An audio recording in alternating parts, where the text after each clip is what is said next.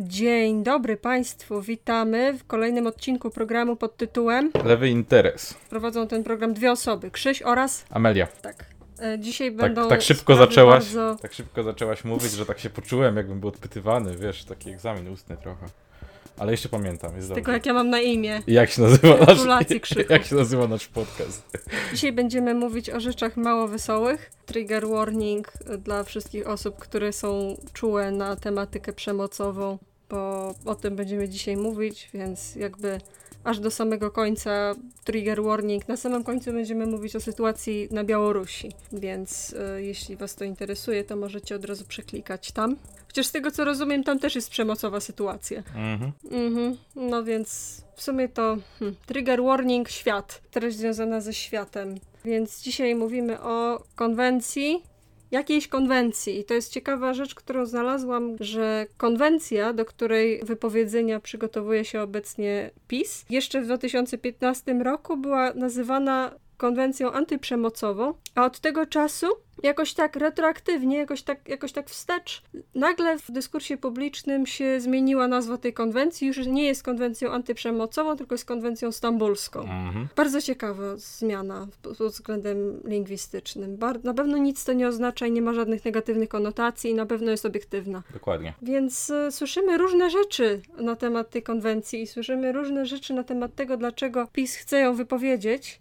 Co na przykład słyszymy? Co usłyszałeś, Krzysiu? Więc podstawowy zarzut e, jest taki, że konwencja robi dokładnie to samo, co ostatnimi czasy chyba absolutnie wszystko, z czym się obecna władza nie zgadza, czyli uderza w polską rodzinę i próbuje ją zniszczyć Mhm. oraz wprowadza zgniłą lewacką ideologię gender z zachodu. E, no i seksualizuje dzieci, czyli właściwie wszystko, pełen zestaw, dlatego że już właśnie znalazłem parę ciekawych, ciekawych takich wątków logicznych, które pokazywały, że konwencja, e, co prawda nie mówi jako tako sam, tam nie skupia się na dzieciach, ale mówi o tym, że, że należy znieść wzorce e, kulturowe odnośnie płci, a to jest gender, a gender chce seksualizować twoje dzieci, a więc w wyniku tej konwencji e, dzieci będą e, masturbowane przez gejów w szkołach za twoje pieniądze. To jest ogólnie pełen, pełen zestaw fikołek i wszystko. I co jest najzabawniejsze?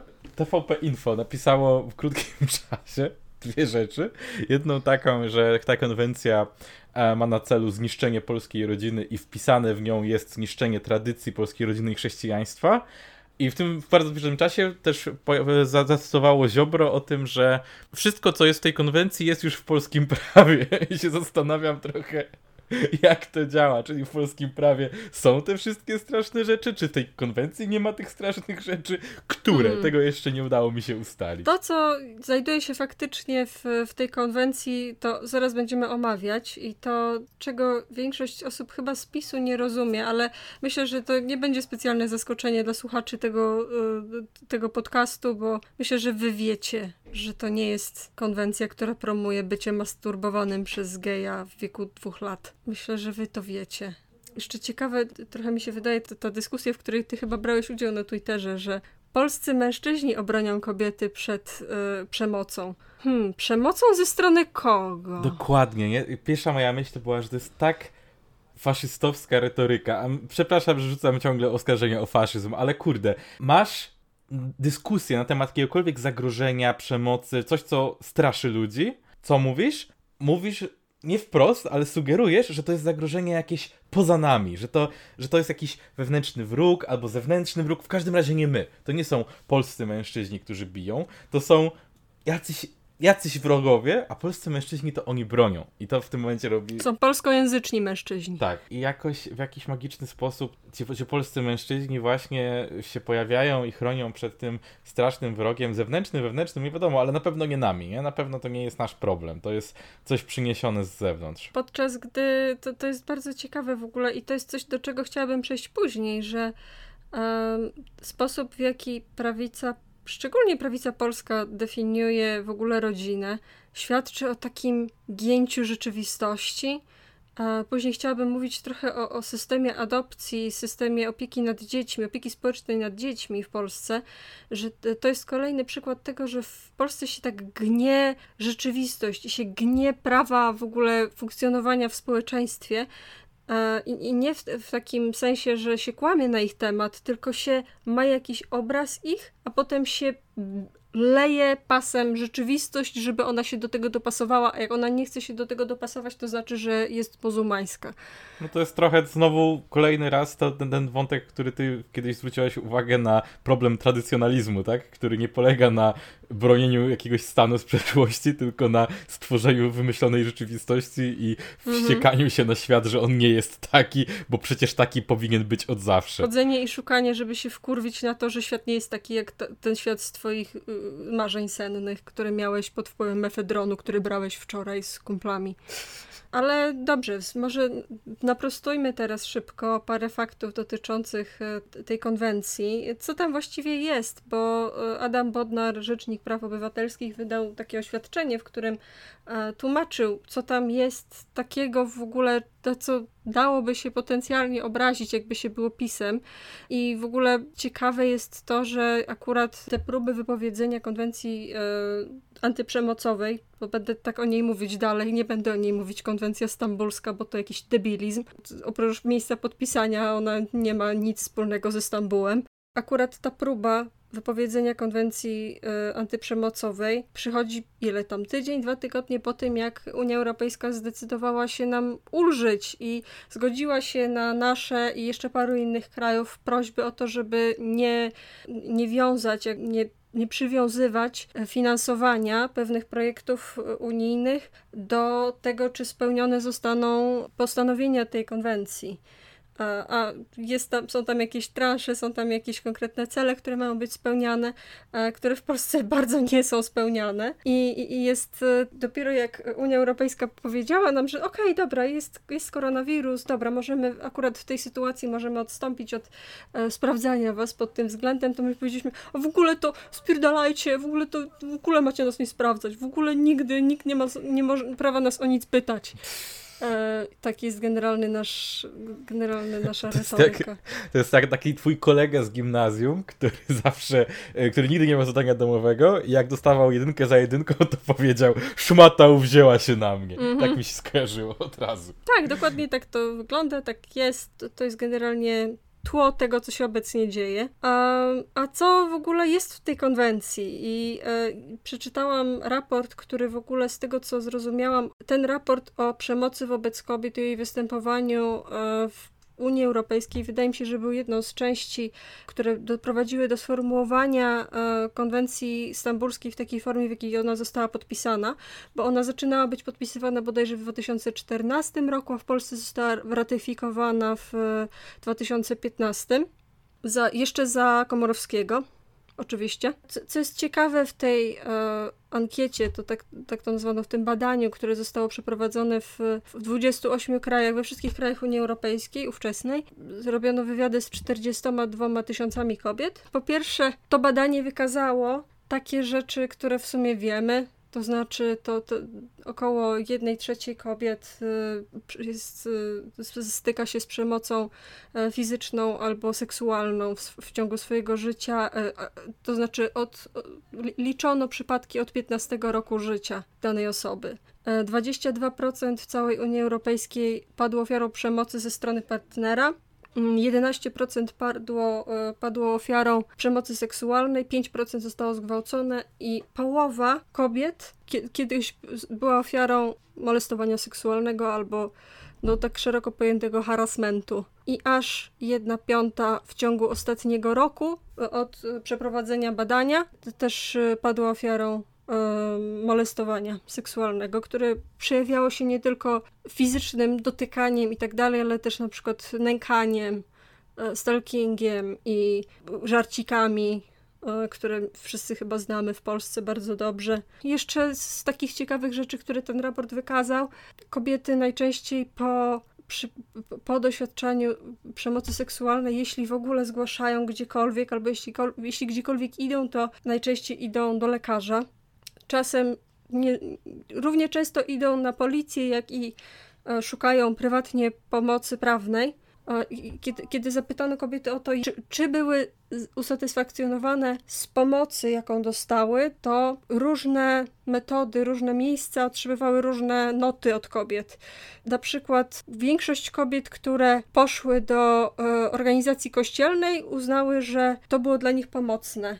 Natomiast naj, najgorsze e, oceny miała jaka instytucja? Zgadnij? Policja. Policja, która miała mniej niż 50% zadowolenia, jeśli chodzi o e, reagowanie na przemoc seksualną i 60% zadowolenia z, w przypadkach reagowania na przemoc, przemoc fizyczną. I to w całej Unii Europejskiej. I ten właśnie raport między innymi rekomendował ratyfikację konwencji stambulskiej w Europie. Od razu muszę powiedzieć, że to, konwencja stambulska jest stambulska, a nie na przykład brukselska, ponieważ nie ratyfikowały jej tylko kraje Unii Europejskiej, ale też kraje europejskie wokół, powiedzmy europejskie wokół bodaj 45 krajów dotąd ratyfikowało tą konwencję do teraz e, i nikt jej dotąd nie e, wymówił. Polska numer jeden, znowu. Jej!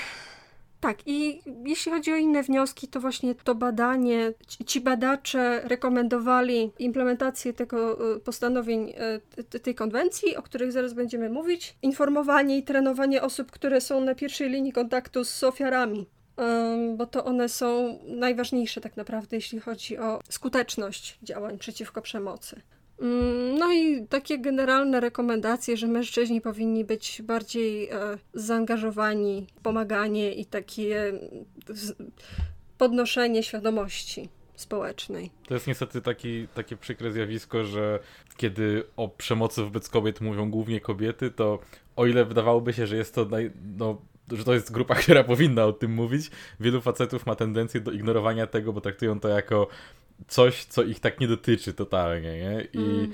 to, to, jest, to, to, jest coś, o czym ostatnio tak trochę po podobnym zjawisku słyszałem ostatnio, e, jak właśnie e, jedna kobieta opowiadała o doświadczaniu przemocy ze względu na takiej powiedzmy intersekcjonalnej, ze względu na bycie e, czarnoskórą kobietą i, i powiedziała, że zaobserwowała, że czasami, że już jak początku ją to denerwowało, że czasami odpowiada jej, kiedy białe osoby zaczynają opowiadać o jej problemach, dlatego że inne białe osoby prędzej uwierzą innej białej osobie, niż gdy ona przyjdzie i zacznie narzekać na swój własny problem. I to jest takie trochę problematyczne, bo nie wiadomo kiedy zaczynamy być mansplainerami albo whitesplainerami, ale z drugiej strony czasami po prostu taka pozycja takiego sojusznika. Niestety jest potrzebna przez to, żeby ktoś, kto automatycznie odrzuci zeznanie osoby z innej grupy, mógł zacząć myśleć, hmm, może ja też mogę się zainteresować mhm. tym problemem, co nie? No tak, przede wszystkim jakby mężczyźni, jeszcze jest jeden gatunek mężczyzn, którzy nie, nie mogą się doczekać, żeby się wpierdolić i krzyknąć, mężczyźni też doświadczają przemocy, dlaczego nie gadacie o mężczyznach? O Boże. Oczywiście nie, nie twierdzę tutaj, że nie jest tak, oczywiście, że doświadczają, tylko że to jest liczba to, to jest coś, do czego się zresztą odnoszą autorzy konwencji istambulskiej, że jakby bardzo eksplicitnie mówią, że tak, my się skupiamy na przemocy wobec kobiet, bo to jest konwencja dotycząca przemocy pod względem płci i dyskryminacji pod względem płci, a ona jest po prostu bardzo mocno skorelowana z byciem kobietą, ale jakby ta konwencja rekomenduje zdecydowanie przeciwdziałanie wszelkiej przemocy, też przeciwko przemocy wobec małoletnich i mężczyzn. Więc absolutnie nikt nie, e, tutaj nie twierdzi, że tylko i wyłącznie kobiety doświadczają przemocy. Jeszcze jedna rzecz, która jest w sumie mało, hmm, mało przyjemna dla nas w tym, w, tym, w tym momencie, mało przyjemna, żeby o niej mówić, to jest to, że my tak naprawdę w, nawet w Polsce nie mamy specjalnie dobrego dobrych statystyk na ten temat, bo widać nawet po tych wywiadach, które były prze, przeprowadzane w bardzo ustandaryzowany sposób na, na wskrosie Unii Europejskiej, E, że jest korelacja pomiędzy tym, jaka jest generalna równość płci i ile jest e, przemocy wobec kobiet. Że im mniej równości, tym, tym mniej przemocy. To znaczy, jest, Polska jest, e, jeśli chodzi o, ten, o tą właśnie zależność, jest tak, że wśród tych krajów, które mają niską, niskie wyniki pod względem równości płci, jest Polska, E, Bułgaria, Rumunia, takie, takie fajne kraje właśnie.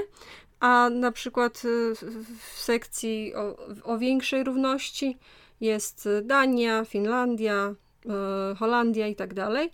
I te kraje też zgłaszają, kobiety z tych krajów zgłaszają wyższe poziomy przemocy y, wobec siebie. To jest ciekawe z, z tego punktu widzenia, że jakby dla mnie, też dla osoby, która się ty, tym zajmuje pod pewnymi względami naukowo, e, to jest trochę ciekawe pod tym względem, że ciężko przeprowadzić wywiad w taki sposób, żeby ta osoba nie czuła, że jest oceniana. Ciężko przeprowadzić wywiad, który jest absolutnie odcięty od postrzegań, które są kulturowe.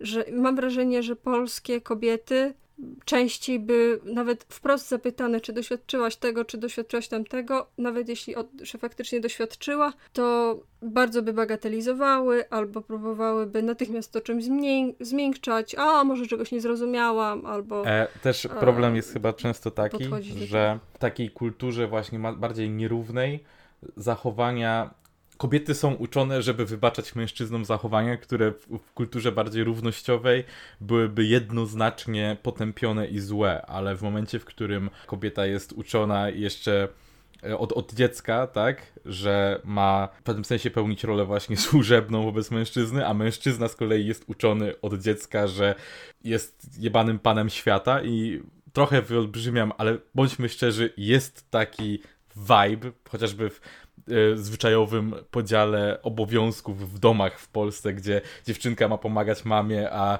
a chłopiec ma się bawić i robić co mu się podoba. Czy, czy obserwuje, jak jego matka e, wraca, wraca z pracy i, i zapierdala w domu, a stary wraca z pracy i siedzi jak ten król zdobywca.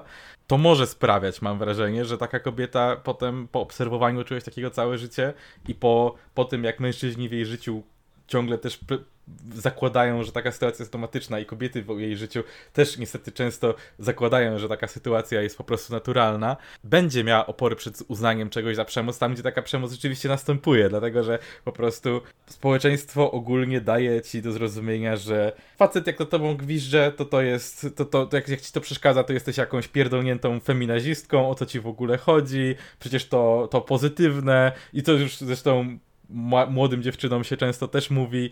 Mam wrażenie, że jest taka jakaś po prostu kwestia takiego społecznego przyzwolenia na, na właśnie faceta robiącego, co mu się kurwa podoba i na kobietę, która jeżeli jej to przeszkadza, i na patrzenie na kobietę, której to przeszkadza, jako na jakąś nienormalną, a, histeryczkę, awanturniczkę, nie ma przyzwolenia na, na, na akceptację tego, że tak, to zachowanie jest przemocowe i masz prawo się oburzyć o to, że jesteś traktowany w taki sposób. Takie jest moje wrażenie na ten tak, temat. Tak, zdecydowanie jest więcej takiego w Polsce, że ale Jezu, no to odpuść, daj spokój. Mm, e, i... Tylko żartował, tylko złapał, tylko, tylko Pewnie, powiedział. pewnie, tylko i, najgorsze to, to, jest coś, o czym e, dzisiaj czytaliśmy chyba oboje, że e, jest takie przyzwolenie, że kiedy coś jest sprawą rodzinną, to właściwie nie tak. jest, nie, to nie jest sprawą publiczną. A właśnie już przechodząc do tego, co faktycznie jest w tej konwencji, jednym z głównych postulatów, jednym z głównych e, punktów tej, tej konwencji jest to, żeby, żeby po prostu państwo uznało, że sprawy rodzinne to, to są sprawy publiczne, że to, co się dzieje w rodzinie, to nie jest do końca sprawa jakby zależna od wolnej woli danej osoby, to nie do końca działa tak, że każdy w swojej rodzinie może robić, co mu się podoba. Z tego wynika, że państwo powinno pilnować tego, co ludzie robią w swoich rodzinach do pewnego stopnia. To jest ba bardzo dziwne, że akurat polscy katolicy się uwzięli na tą konwencję i uznają ją za antychrześcijańską, bo ona już jest bardziej eksplicite antymuzułmańska niż antychrześcijańska.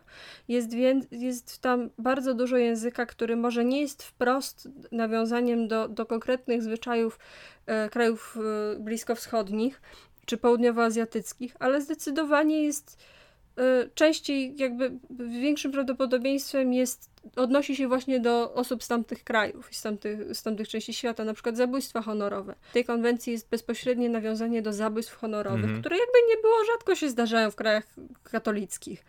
Y, może gdzieś w Albanii jest taka tradycja, kiedyś czytałam, że, tam, że w niektórych krajach właśnie tam południowoeuropejskich e, im, im bliżej Azji właśnie, ty, tym bliżej się, się zdarzają właśnie takie, takie tradycje, ale to jest zdecydowanie bardziej właśnie skrojone pod osoby z krajów albo muzułmańskich, albo z, z, krajów właśnie bliskowschodnich. Nie mówię, czy to dobrze, czy to źle, ale na pewno moim zdaniem dobrze, że na przykład zakazuje się obrzezania kobiet. Mm.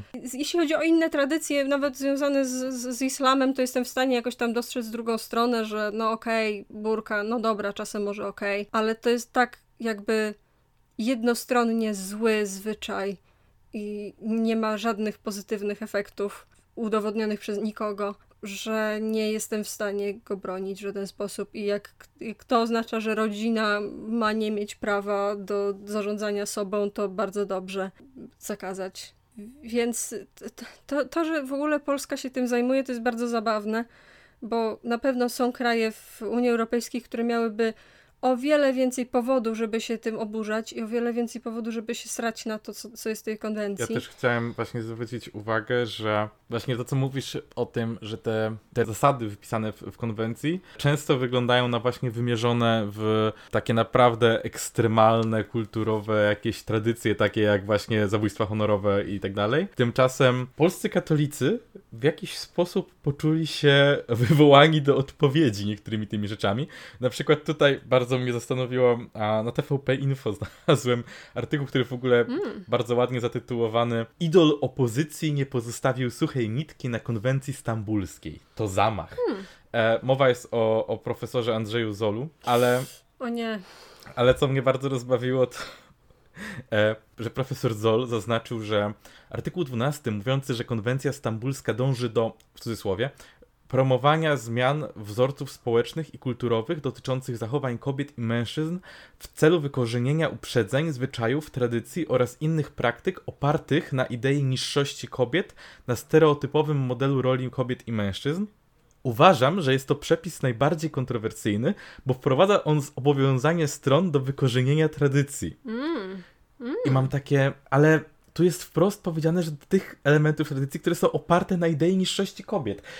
Miałem ciągle wrażenie, że w katolickiej tradycji, która jest w oczywisty sposób patriarchalna i oczywisty sposób antykobieca, katolicy wciąż próbują tłumaczyć, że, że nie jest, bo to są role e, inne, ale to nie jest tak, że kobieta jest gorsza. Nawet przecież Korwin y, mówił coś o tym, że ale tak naprawdę kobieta w kapitalizmie ma władzę, bo to ona robi zakupy do domu, więc głosuje portfelem. I jakieś takie inne pierdololo, które cały czas przyjmuje tą e, tę taką maskę, że nie, nie, nie, my po Zresztą Jan Paweł II też tutaj się na, naopowiadał o tym geniuszu kobiety, o tym jak to ona się świetnie dziećmi zajmuje w domu i te inne pierdololo. Więc w każdym razie, katolicy wciąż, mimo oczywistej antykobiecości swojej ideologii, e, tłumaczą, że nie, nie są tak naprawdę antykobiecy, tylko e, akceptują wynikające z natury różnice huruduru. Ale gdy ktoś powiedział, hej, musimy wykorzenić tradycję, która mówi, że kobiety są gorsze, to mówią, czemu atakujecie nasze tradycje? Mm -hmm. tak trochę maska spadła komuś z twarzy właśnie. Trochę, trochę jest to jednak dla mnie na smutno mm -hmm. zabawne, że, że tutaj coś takiego się dzieje, że właśnie oni czują się atakowani stwierdzeniem, że ktoś chce zniszczyć tradycję potępiającą i poniżającą kobiety, bo to jest, to jest trochę jak z ludźmi, których przeraża Antifa. Jeżeli czujesz się zaatakowany czymś wymierzonym w coś chujowego, to może zastanów się nad, nad swoimi mm. priorytetami, mm, nad mm -hmm. swoimi wartościami. Jeśli chodzi jeszcze o to, co e, jest w ogóle w tej konwencji, to ona się zasadniczo składa z takiego pierdololo. Jakby wszystko, co jest unijne, składa się z pierdololo, bo to jest Unia Europejska. Nie możesz dać za konkretnych rzeczy tam, bo ludzie, z, będzie za, za wiele punktów, w których ktoś będzie mógł ci to uwalić. Więc y, jest to spierdololo, które po prostu jest o tym, że ofiary należy chronić, a sprawców karać i generalnie zapobiegać. A to już za dużo jest dla polskiej prawicy. Nie? To jest, to pierdololo już wystarczy, żebyśmy nie byli w stanie tego zrobić. Patryk Jaki powiedział coś takiego w 2016 roku, że nie ma zgody na dalsze niszczenie rodziny. Rodzina od zawsze była sercem Polski.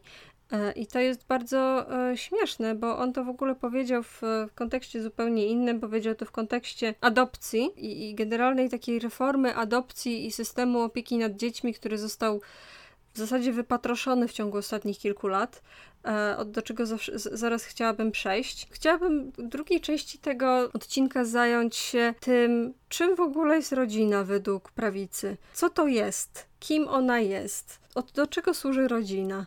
Bo mam wrażenie, że, że, że, moje pojęcie, jakby patrząc na swoją własną rodzinę, której się wychowałam.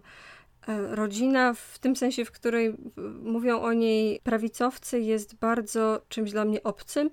Mimo, że tak naprawdę wychowałam się w rodzinie z dwojgiem rodziców, heteroseksualnych i byłam w bardzo typowej rodzinie, to jednak ta, ta wizja, że rodzina polega na omercie, jakiejś takiej mafijnej lojalności, że co, czego by twoi rodzice nie robili, nie możesz y, się, się, im przeciwstawić i czego by nie robił twój mąż, nie możesz się mu przeciwstawić.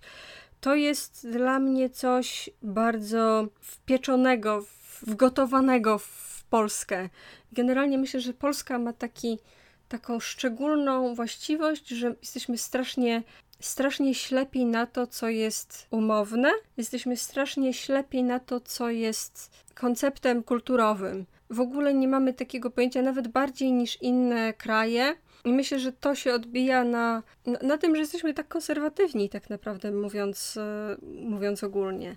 Bo to bardzo dobrze obrazują artykuły pani, która się nazywa Anna Krawczak, którą chciałabym polecić, bo jest jedną z wiodących autorek na temat e, polskiej opieki społecznej nad dziećmi. Chciałabym w tym momencie przejść do tego tematu, ponieważ uważam, że często, kiedy mówimy o przestępstwach wobec kobiet, kiedy mówimy o przemocy wobec kobiet, najczęściej wie, większość osób, może nie koniecznie jakieś super lewicowe osoby, które wierzą w abolicję policji, ale y, osoby, które powiedzmy po prostu chcą, żeby sprawcy byli karani, chcą, chcą chociaż tej jednej małej rzeczy. Najczęściej, kiedy myślimy na ten temat, to myślimy o policji i myślimy o prokuraturze. A po pierwsze, po, policja i prokuratura w Polsce działają tak, jak działają, usłyszymy swoje, a może to sprawa rodzinna, a może to wcale nie gwałt i najczęściej to wcale nie gwałt, bo znaleźliśmy jakiś bardzo słaby dowód, że być może osoba pokrzywdzona w jakimś momencie kiwnęła głową i to zostało uznane za tak e, i, i to dlatego to nie jest gwałt. E, to jest jeden problem, to, że mamy bardzo słaby system w ogóle prawny i bardzo słaby system sądowniczy, który nie broni nikogo, kto faktycznie jest pokrzywdzony. Ale jeszcze mam wrażenie, że idealizujemy pomoc społeczną pod wieloma względami i to, że wszędzie jest na przykład choroby psychiczne czy uzależnienia są patologizowane do absurdu i ubezwłasnowolniają człowieka w zasadzie z, właściwie bez y, oglądu na szer jego szerszy kontekst społeczny i szerszy kontekst środowiskowy, to jest jeden problem, ale jeszcze kolejny problem jest taki, że gdybyśmy chcieli przeprowadzać jakąś reformę nie tylko polskiego sądownictwa, ale też faktycznie wzięli sobie na cel zmniejszenie przemocy wobec kobiet i dzieci, to, to, to trzeba by było zacząć od reformy systemu społecznego. Nawet według konwencji stambulskiej są te trzy filary: chronienie, zapobieganie i karanie. To nie tylko karanie kiedy myślimy na temat tego, kto powinien iść do więzienia, to myślimy tylko o jednym filarze. Powinniśmy myśleć też więcej o tym, ile przemocy wynika z tego, nie tylko jak działa system społeczny, ale też na przykład jak w ogóle podchodzimy do tematyki rodziny w Polsce. Jak na to patrzymy, nie tylko z punktu widzenia genderowego, ale też na przykład z punktu widzenia praw dzieci. Więc y, mam do ciebie pytanie, Krzysiu. Jakbyś zgadł, czy w Polsce jest coraz mniej, czy coraz więcej domów dziecka? Mm. Wiem, że swego czasu był taki nurt, żeby rob, robić więcej, ale mniejszych, ale e, podejrzewam, że ogólnie liczba maleje. Otóż jest e, to, co faktycznie się dzieje, to jest najgorsza z możliwych opcji, to znaczy jest ich coraz więcej małych. E, albo raczej buduje się ich tyle samo, tylko że dzieli się je na przykład na osobne bramy, tak żeby móc podzielić je na osobne ośrodki, żeby w, w, za pomocą fikcji prawnej były to mniejsze ośrodki. A czemu to jest takie złe, że te ośrodki są małe? Bo są domami dziecka, a nie chcemy domów dziecka. Domy dziecka złe. Domy dziecko bardzo złe, pod każdym względem. Niedobre. Bidul nie. Bidule twarde nie. Do czego zaraz chciałam przejść. E, generalnie to chcemy we wszystkich badaniach, we wszystkich, e, właściwie według każdego, kto ma oczy i rozum, bycie w domu dziecka jest najgorszym możliwym wariantem dla kogoś, kto został odebrany z rodziny przemocowej mhm. albo rodziny z jakimiś problemami. Bo po pierwsze jesteś w grupie osób, które przeszły też przez traumy i być może są przemocowe wokół, wobec innych, wobec swoich rówieśników. Po drugie masz obcych ludzi, którzy się zmieniają w systemie zmianowym i nigdy nie masz pewności, co się z tobą stanie i kto się będzie tobą zajmował. Nie masz żadnych więzów tak naprawdę społecznych i nie masz żadnych takich relacji rodzinnych, jakie mógłbyś mieć. To, to, to właśnie w, w, pracach Anny Krawczak bardzo często to widać, że ona opowiada, że na przykład y, ludzie nadal w 2020 roku pytają, ach, czy te dzieci w domach dziecka, czy one są wdzięczne za tą pomoc im niesioną? Dlaczego sześciolatek miałby być wdzięczny mhm. za to, że ma dostęp do wody i jedzenia? Jak to miałoby działać dokładnie dla takiego dziecka, które nigdy nie miało dobrych warunków i to jest, to jest jego świat, to jest jego punkt odniesienia. Dlaczego miałoby być wdzięczny? To jest jakieś takie przeświadczenie, że podstawowe minimum zapewnienia praw należnych człowiekowi jest jakimś wielką łaską ze strony systemu. I... A to nawet nie jest podstawowe minimum, bo człowiek ma też prawo do rodziny, człowiek ma też prawo do, do, do spełnienia swoich potrzeb psychologicznych, a nie fizjologicznych. Tak samo jak masz prawo do informacji, masz prawo do tworzenia relacji z innymi. Wielkim problemem w ogóle więziennictwa jest to, że zabrania ci się tworzyć relacji z ludźmi. To jest część twojej kary, a to się to aplikuje do dzieci, które nic nie zrobiły. To, to jest jakby symptom tego, że myśli się o nie o ochronie dzieci, ale ochronie rodziny. Nikt nie myśli o tym, co sądzi dziecko. Jak masz e, na przykład e, postępowania e, związane z adopcją, postępowania z, związane z opieką nad dzieckiem, to różni członkowie rodziny albo różne rodzina biologiczna, rodzina adopcyjna, wszyscy mają swoich pełnomocników, ale dziecko nie ma żadnego. Mm. Dziecko jest traktowane jako jak dom, jak rzecz, która jest przekazywana w pieczy kogoś sam, sam fakt, że, że, że, jest, że jest coś takiego jak piecza, jakby to było coś, co możesz zamknąć w muzeum, ustawić jako eksponat i po prostu mieć to w swojej pieczy, a nie wychowywać, tworzyć relacje i, Ale i tak jest dalej. taki ogólnie chyba dość mocny nurt myślenia w Polsce, bardzo często się tym spotykam, że to jest moje dziecko, mogę z nim robić co chcę, tak? Na zasadzie jak ludzie mówią, na, nawet pamiętam jak była to cała sprawa z tym, jakąś tam nazywał Alfie Evansem, którego, że ciągle było święte oburzenie, jak może państwo decydować o kwestiach medycznych dziecka, przecież to dziecko jest dzieckiem swoich rodziców.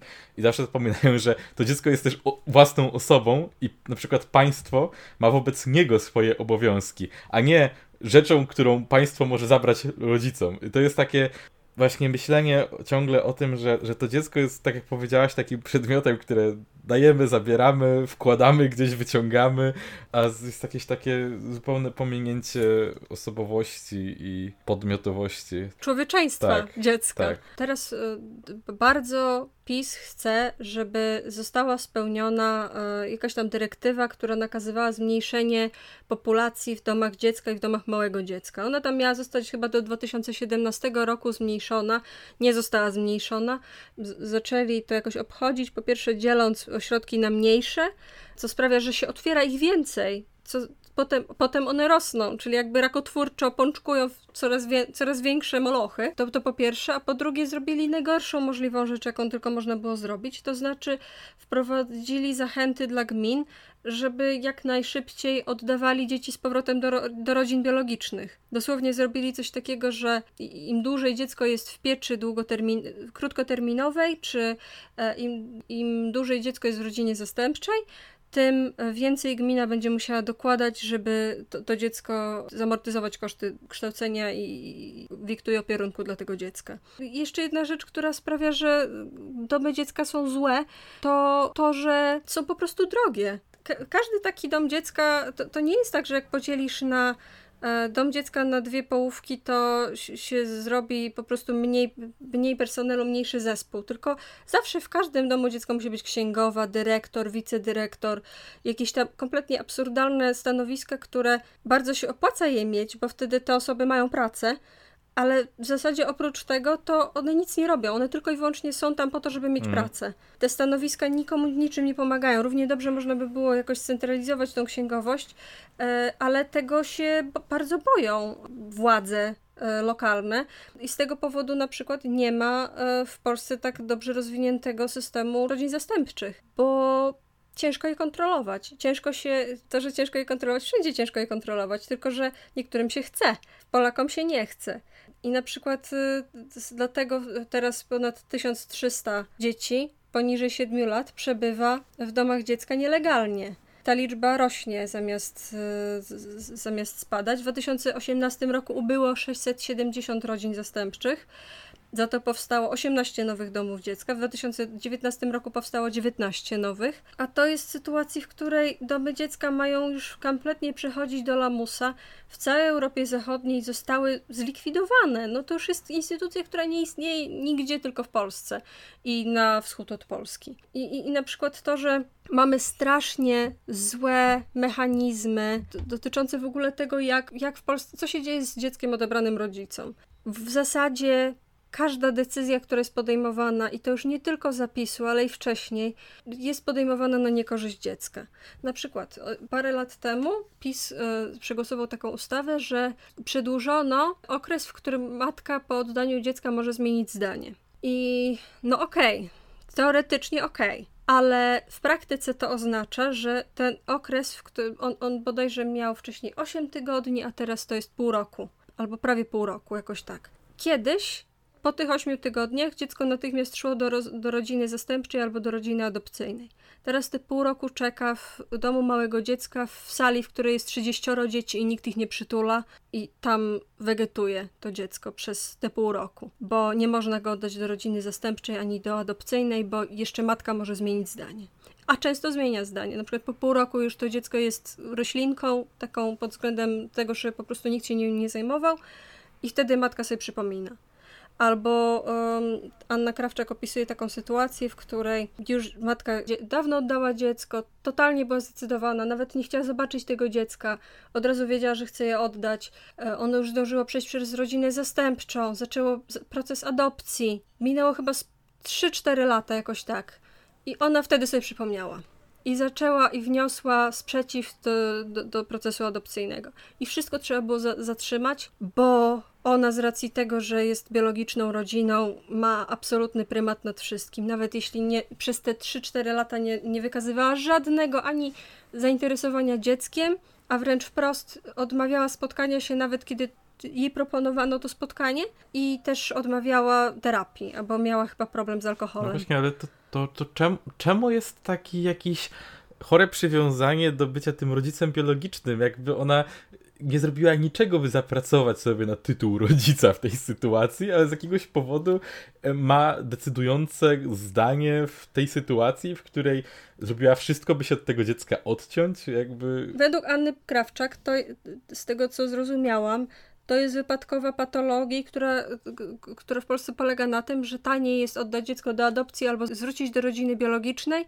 niż to dziecko trzymać w rodzinie zastępczej albo w domu dziecka. Po prostu jest taniej. Proces jest szybszy, można szybko, w takiej sytuacji, jak już jest, jak już jest wstrzymany ten proces adopcyjny, to już sąd może bardzo szybko wszystko uwalić, wszystkie sprzeciwy tej rodziny zastępczej i adopcyjnej. Ok, zwracamy dziecko do matki. Do widzenia. I proces jest szybki i tani absolutnie nikt się nie przejmuje tym, że to dziecko jeszcze jest dodatkowy problem taki, że jeśli rodzina zastępcza albo adopcyjna jest odpowiedzialna, to w takim okresie zawieszenia nie będzie próbowała zawiązać więzów z tym dzieckiem.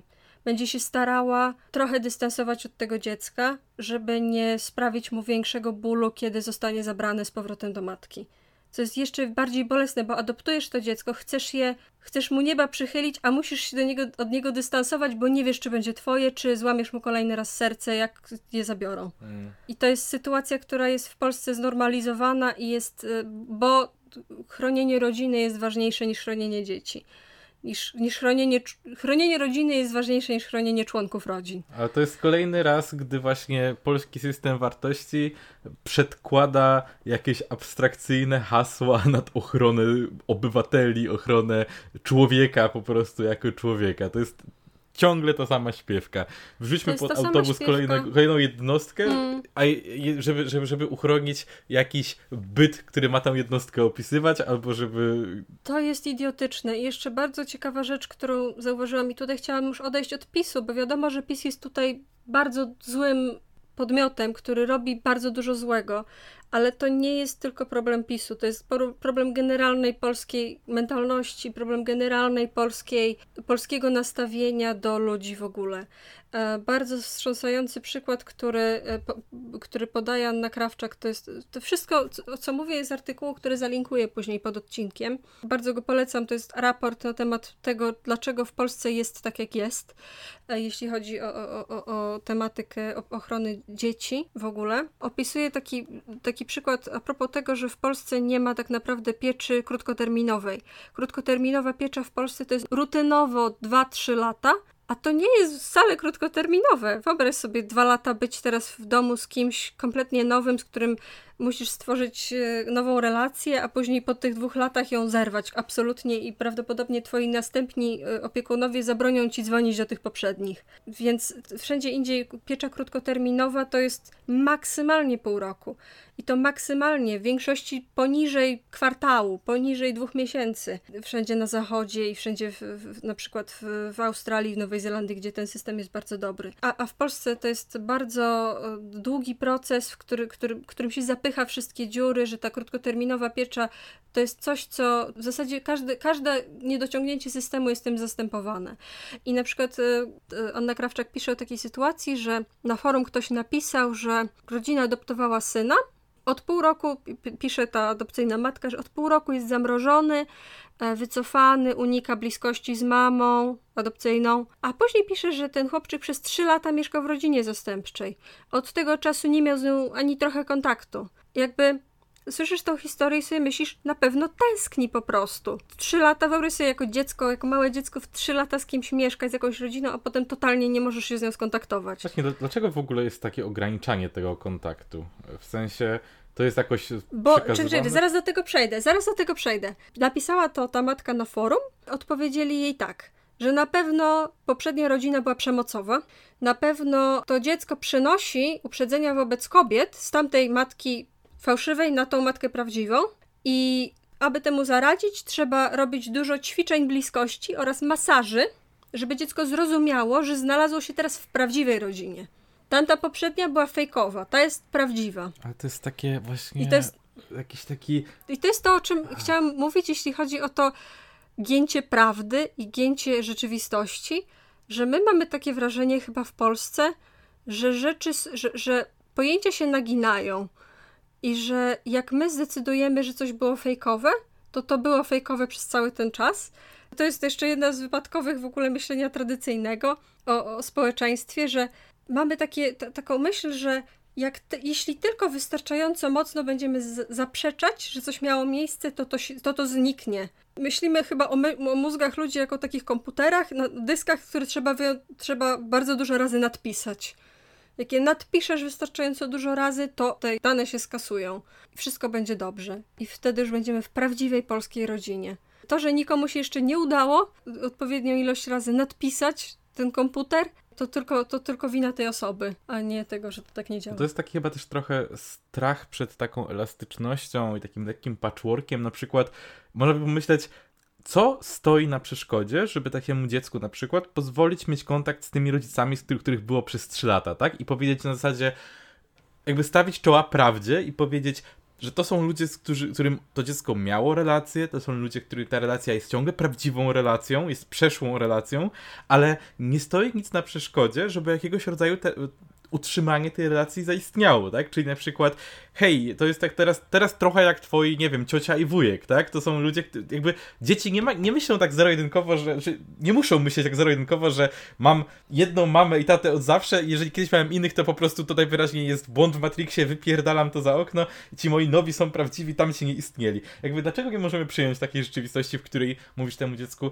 tak, ta relacja jest wciąż poprawna, to nie jest tak, że jest coś złego w tym, że tęsknisz za tymi ludźmi, nie? Musimy przekonywać to dziecko, że ono robi coś złego, tęskniąc za swoimi dawnymi rodzicami i musimy odciąć to dziecko na 100%, bo nie daj Boże będzie pamiętało, że nie wiem, lubiło tych ludzi, kochało tych ludzi, miało z nimi właśnie jakąś relację bliską. A to jest takie właśnie podejście, że kurwa, choćby pasem trzeba wybić z tego dziecka przeświadczenie, że jego relacje z prawdziwymi ludźmi, jego prawdziwe relacje z prawdziwymi ludźmi są prawdziwe i ono ma do nich prawo. Że, I że w ogóle mnie to, to oburza, jest, to, jest taki takie... rozszerzony gaslighting, który się potem unosi na, po reszcie społeczeństwa i jest przedłużeniem tego, o czym mówiliśmy na początku, że nie, nie, nie, tak naprawdę to on nie molestował, tak naprawdę on tylko żartował. Mm. Ja decyduję, co jest prawdą. To jest y, takie też w sumie, kurde, fasz, faszyzujące, że, że, że definiujesz y, terminy tak jak chcesz i absolutnie nie dopuszczasz myśli, że ktoś może mieć jakąś inną definicję e, niż te.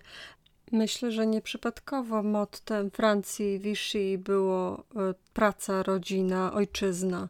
I, i jeszcze zgadnij, zgadnij tak, tak z głowy, nie wiem, może wiesz akurat to, ale, ale może zgadniesz. Jaka jest pensja zawodowej rodziny zastępczej w Polsce? Mm, to czy powiedziałem, że jest uzależniona od liczby dzieci? Nie, nie, nie. Nie, nie, nie, nie, nie. Mogą ci wcisnąć sześcioro dzieci na to. Może, mogą ci wcisnąć... Nie, po prostu dostajesz stałą. Nie wiem, 6 tysięcy złotych? Ha, ha, ha, ha, ha, niżej. 4? Lol, 2200. Nie, w sensie 200. na dwojga, ludzi, na dwojga ludzi i wszystkich dzieci? 2200. 2200. A to jest per rodzina czy per rodzic? Per rodzina. Przecież to jest, to jest troszeczkę więcej niż minimalna jednej osoby. Chuj z tego. 2200 i możesz i możesz I nie masz, skończyć... a, i, i, i, nie masz żadnych, y, żadnych bonusów, jak na przykład adoptujesz dziecko niepełnosprawne, które wymaga terapii.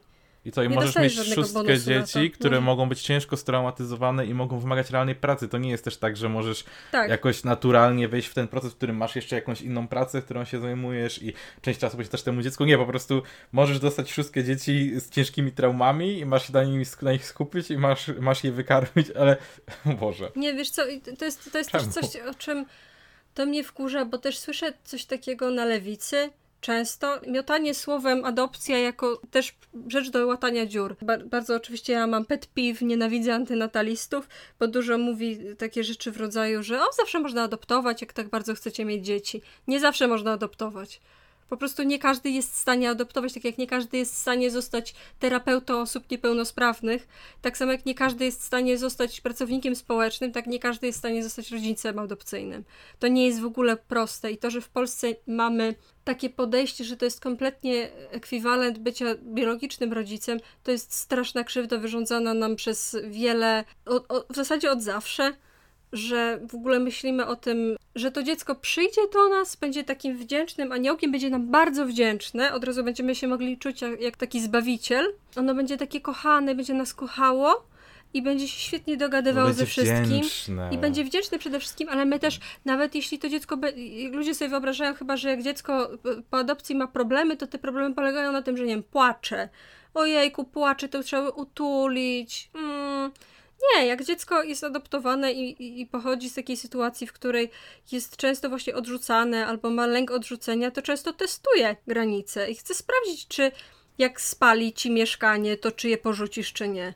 I może spalić ci mieszkanie. To jest możliwość. Często dzieci z, z rodzin adopcyjnych mają problemy właśnie, że są przemocowe albo bardzo niegrzeczne, albo właśnie palą rzeczy, kradną i tak dalej. To nie jest jakby ich wina też. One robią to, co wie znają. I to, to jest jeszcze jeden powód, dla którego domy dziecka są tak złe. Bo one nie kształtują totalnie działania w społeczeństwie, działania wśród ludzi. I dlatego w Polsce ma, mamy strasznie duży poziom zwrotów czyli ludzi, którzy biorą dziecko do adopcji albo jako, rodzic, jako, jako rodzice zastępczy, a później je zwracają, bo po prostu nikt im nie powiedział. Bo możesz mieć dziecko, które najpierw przeżyło ciężką traumę w bardzo wczesnym dzieciństwie, potem trafiło do systemu, który nie jest nastawiony na to, nie jest zorientowany na to, żeby temu dziecku zapewnić zdrowe, sensowne relacje, w których to dziecko mogłoby się jakoś odnaleźć i potem po byciu rzucanym po właśnie instytucjach, które jeszcze mają różnego rodzaju mechanizmy upośledzające ich działanie, takie dziecko trafia do ciebie i oczekujesz, że to nie będzie w pizdu ciężka praca, jakby, oczywiście, że to będzie ciężka praca i założenie, że możesz sobie wziąć i adoptować dziecko i wszystko będzie super, jest, ekstremalnie naiwne. Wystarczy popatrzeć, nie wiem, jak bierzesz psa ze schroniska, to okej, okay, na ogół ten piesek jest miły i kochany, ale wciąż zdarzają ciężkie przypadki. No, ale ja bym, to bardziej, ja bym to bardziej porównała, że to jest jak adoptowanie psa versus zajmowanie się jakimś super delikatnym, rzadko spotykanym gatunkiem kucyka. Może nie pod względem niebezpieczeństwa, ale takiego, musisz wiedzieć, musisz mieć dużo wiedzy, musisz mieć dużo jakby doświadczenia, musisz wiedzieć, co robisz, musisz się znać, musisz być ekspertem tak naprawdę, żeby, tak, żeby to dziecko nie umarło po prostu. Taki bo, jest bo, też baseline bo, tutaj. sam fakt, że człowiek jest tak złożonym organizmem i tak złożoną, ma tak złożoną psychikę, a to jeszcze połączymy do tego, że to jest człowiek, który na 99% przeżył coś bardzo trudnego. I, i założenie, że to po prostu będzie, będzie proste i że to jest tylko kwestia twojego, twojego chcenia lub niechcenia, albo twojego egoizmu lub jego braku, bo to jest argument antynatalistyczny często, że o, jesteś egoistyczny, jak chcesz mieć własne dzieci, czemu nie chcesz adoptować dziecka? Nie, po prostu ktoś może podejmować zdrową decyzję, znając swoje ograniczenia, znając swoje możliwości, tak? Bardzo dużo jest problemu takiego, że na przykład w Polsce osoby, nawet które powinny naprawdę wiedzieć lepiej. Czytałam o przypadku takiego chłopca, który miał po prostu stomię. Był małym, małym dzieckiem ze stomią i jakby to już było za dużo dla tej rodziny. Oni nie mogli tego ogarnąć, bo, bo, bo, bo to, to, dziecko było, e, to, dziecko było po prostu za trudne do ogarnięcia, tak logistycznie dla nich. Się tego nie spodziewali. No i nie oszukujmy się, to jakby, jak, jak jesteś w ciąży, to masz ten element, że pakujesz, inwestujesz się, pakujesz, dosłownie inwestujesz siebie pakujesz się w to bardzo długo i masz potem, mam wrażenie, większe przywiązanie, nawet jeśli faktycznie nie, nie czujesz przywiązania do dziecka, masz przywiązanie do tego jakby projektu że chcesz pociągnąć to dłużej. A jak ktoś tylko przychodzi w zasadzie bardzo szybko, w ciągu tam paru miesięcy, tak naprawdę przechodzi całą, cały proces, nic dziwnego, że potem nie czuje się zaangażowany. I nie ma, i, a szczególnie jeśli nie dostaje żadnego szkolenia, a nie dostaje w Polsce bardzo często czytałam taką historię o, o, dziewczynce, która właśnie była taka, że była bardzo niegrzeczna po, po przyjściu do, do domu adopcyjnego. E, podpalała coś, kradła, krzyczała, biła rodziców e, i w końcu ją oddali i to było takie strasznie smutne, bo ona tęskniła. Jak ktoś ją pytał, za kim tęsknisz, czy tęsknisz za swoją mamą biologiczną, czy za mamą adopcyjną, to mówiła zdecydowanie, że za adopcyjną. Bo, bo to wszystko, co robiła, to były testy. Ona tylko chciała, żeby ktoś powiedział, nie podoba mi się to, co zrobiłaś, ale dalej cię kocham. Mm. I nigdy tego nie usłyszała, bo ci rodzice natychmiast się odwrócili na pięcie i stwierdzili, że pierdolą to. I, i, I, nikt jej tak naprawdę, nikt nie zdał jej testu. To jest strasznie smutne i to jest coś, co mam wrażenie w Polsce jest, jesteśmy trochę taką nierozwiązywalną kostką Rubika, której wszystkie kwadraciki są czarne, bo po prostu my mamy takie podejście generalnie jako naród, że dzieci nie zasługują na bycie ludźmi. I to jest coś, co chciałabym móc przypiąć PiSowi albo Ordo Juris, ale mam wrażenie, że to jest coś bardziej popularnego nawet na lewicy czasem. No, tak, Ordo Juris i PiS tylko na tym kapitalizują ale to jest coś, co jest Totalnie. w społeczeństwie. I ogólnie to jesteśmy za tym, żeby nie wypowiadać konwencji stambulskiej. I jesteśmy też za tym, żeby zrobić dosłownie cokolwiek, żeby w Polsce można było y, jako dziecko żyć w miarę godnie. E, bo też, a jeszcze nie wspominałam o tym, że w Polsce jest nadal system adopcji zamkniętej który nie tylko jest zły, dlatego że też ośrodki, na przykład katolickie, wyznaczają rodziców i na przykład mogą e, te ośrodki wskazać, że priorytet mają rodziny katolickie. E, to jest totalnie legalne, robione przez polskie e, kościelne agencje. Obecnie ktoś skomentował, że, że, że metropolita kielecki ma większe prawo do zarządzania dziećmi bez rodziców niż jakby świeckie osoby z, z wykształceniem w tym kierunku, z wykształceniem pedagogicznym czy psychologicznym. W Polsce tak jest. Było coś takiego, że były ośrodki prowadzone przez Towarzystwo Pomocy Dzieciom, ale PiS je rozmontowuje bardzo szybko i daje więcej przywilejów y, organizacjom kościelnym. Więc y, po pierwsze, ten system jest system zamkniętych adopcji, czyli takich, których, w których rodzic biologiczny nie wybiera rodziny, jest zły, bo po prostu te agencje wybierają kogo chcą, a nie tego, kto jest najlepszy dla danej rodziny. A po drugie, więcej jest też poczucia bezpieczeństwa i dla dziecka, i dla biologicznego rodzica, jeśli wie, że zna osoby, które adoptowały to dziecko, więc też wie, że to są dobre ręce, oddaje dziecko w dobre ręce, to po pierwsze, a po drugie, że zawsze może zadzwonić zawsze może usłyszeć głos dziecka, zawsze może, nie musi się koniecznie decydować na to, żeby chce to dziecko z powrotem, żeby zobaczyć to dziecko. Może, może mieć z nim taki casual kontakt, a może mieć wiesz, raz na jakiś czas. To, to nie musi być taka zero-jedynkowa decyzja wtedy. Ale w Polsce to jest nielegalne e, i dlatego nie możemy mieć dobrych rzeczy. Także to są nasze komentarze. Czy masz coś do dodania jeszcze, Krzysiu? Pomyślałem tylko jeszcze o tym, jakie to jest ogólnie okrutne i głupie założenie, że nadanie takiej losowości i odgórnego przydziału do procesu adopcji dziecka, jakby zostawienie tego w pewnym sensie przypadkowi albo jakimś wyznacznikom, który jakiś metropolita uzna za słuszne w kwestii przyznania dziecka. To jest hmm. jakieś właśnie od, odczłowieczające dla dziecka i w sumie po części też dla rodziny adopcyjnej. Rodzina to jest takie pojęcie, które chyba w ogóle w Polsce ma dehumanizować. I chyba takie jest jego z, główne założenie w Polsce, że nie ma czegoś takiego jak, tak jak Margaret Thatcher powiedziała, że nie ma czegoś takiego jak społeczeństwo. W Polsce nie ma czegoś takiego jak społeczeństwo i nie ma czegoś takiego jak członkowie rodziny, są tylko rodziny. Jest tylko rodzina. Ten argument, to myślenie o rodzinie, bo jest ciągle ten powtarzany frazes z WOS-u, lekcja pierwsza, liceum, klasa pierwsza. E, rodzina jest podstawową komórką społeczeństwa, ale potem ludzie idą i definiują rodzinę jako nie jednostkę jakąś, nie wiem, bytową, a jednostkę rozpłodową i nagle na przykład e, odrzucają prawa ludzi na podstawie tego, że a wy nie możecie mieć e, dzieci naturalnie, więc na przykład wy nie będziecie prawdziwą rodziną, tak?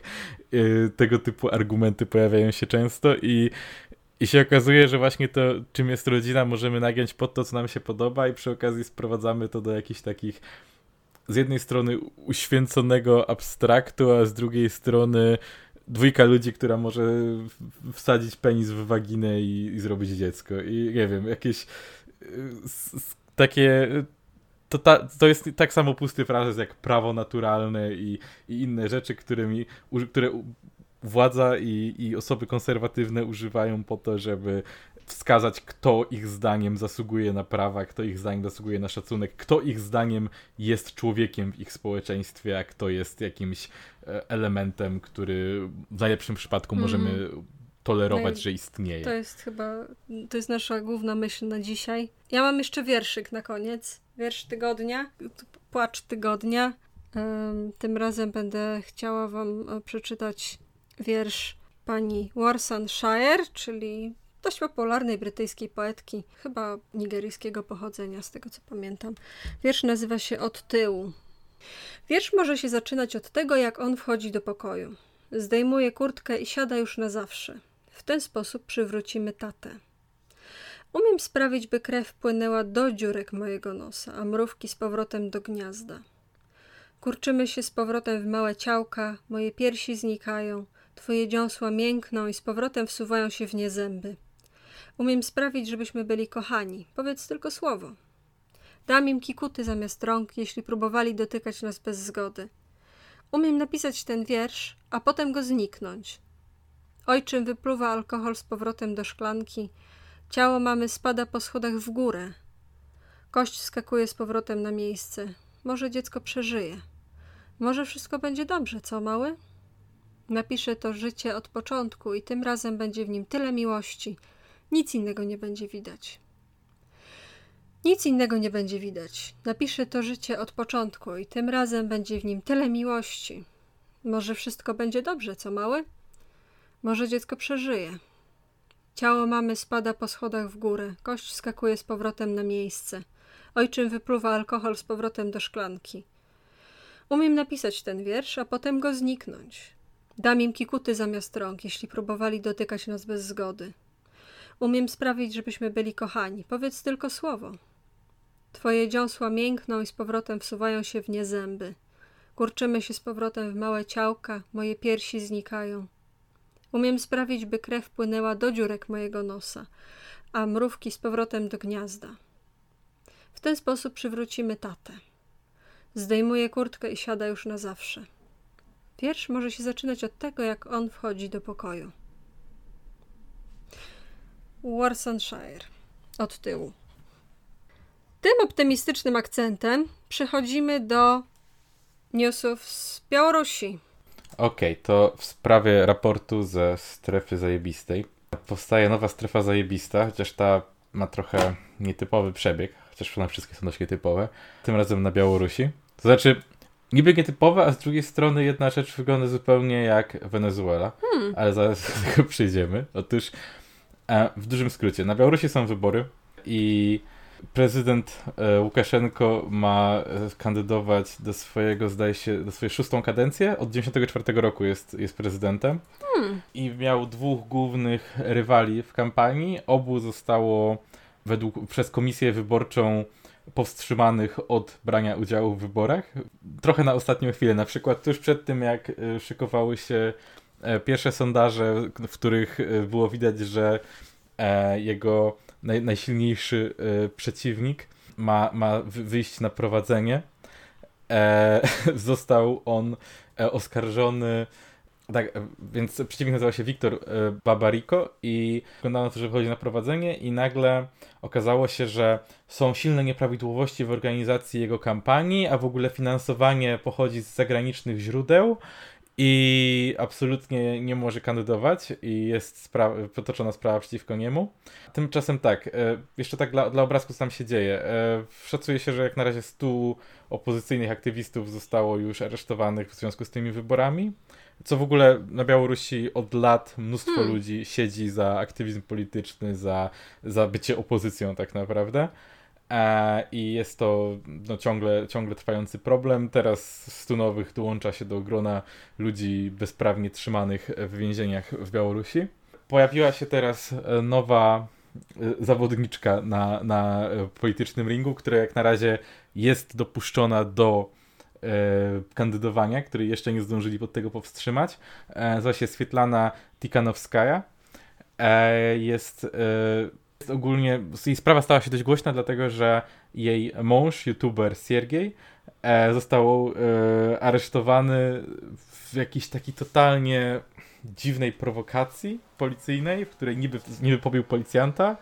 E, jest, sprawa jest mega dziwna, nie ma za bardzo potwierdzenia na to, że cokolwiek się takiego sensownego wydarzyło. Tymczasem nagle gościu jest aresztowany i prawdopodobnie pójdzie siedzieć na 3 lata. Głównie dlatego, że, że, jest, że jest mężem kandydatki, no ale to miało efekt odwrotny od zamierzonego, bo właśnie sprawiło, że teraz yy, chyba 25 tysięcy osób przyszło na jej ostatni wiec, a to jest w ogóle rekord, jeżeli chodzi o Białoruś, like ever, jeżeli chodzi o historię Białorusi i współczesną i jej politykę.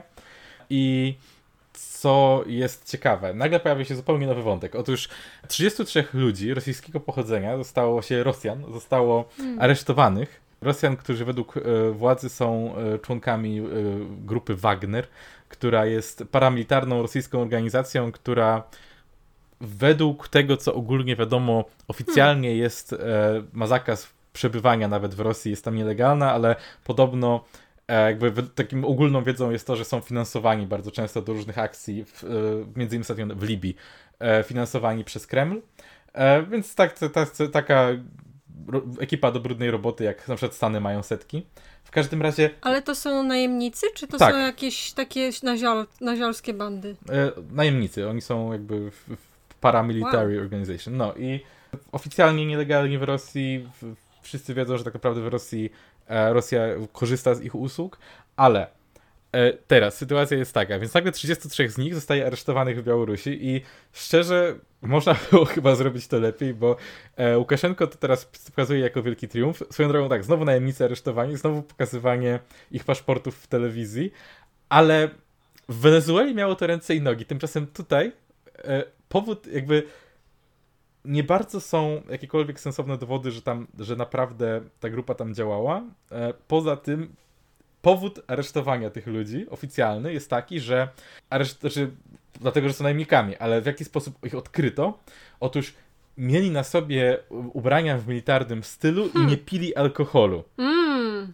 Jak wiadomo, na Białorusi nie pije się alkoholu. To zwróciło uwagę po policji, że są rosyjscy, rosyjscy turyści ubrani w militarny sposób, którzy nie piją alkoholu i z tego powodu zostali aresztowani i to sprawiło, że odkryto, że są najemnikami. I tak szczerze, Genialne. brzmi to bardzo podejrzanie i przy okazji pojawia się dokładnie w czasie, w którym jak właśnie kilka, e, kilku komentatorów zwraca uwagę, że jest to niesamowicie wygodne dla Łukaszenki, który ma coraz większe naciski e, z zewnątrz, że e, jego władza jest e, tak naprawdę dyktaturą, żeby pokazać nagle, że hej, ja tak naprawdę chronię, jestem, tutaj walczę z Rosją, jestem siłą antyrosyjską, bo pierwsze, pierwszy wagonik, na który wskoczyli natychmiastowo po tym aresztowaniu, jest to, że, że jego m, tak naprawdę no, think tank, który jest niby niezależny, tak naprawdę wiadomo, że współpracuje bezpośrednio z Łukaszenką, na przykład oświadczył, że to, że teraz Rosjanie byli w kraju, to jest jasny dowód na to,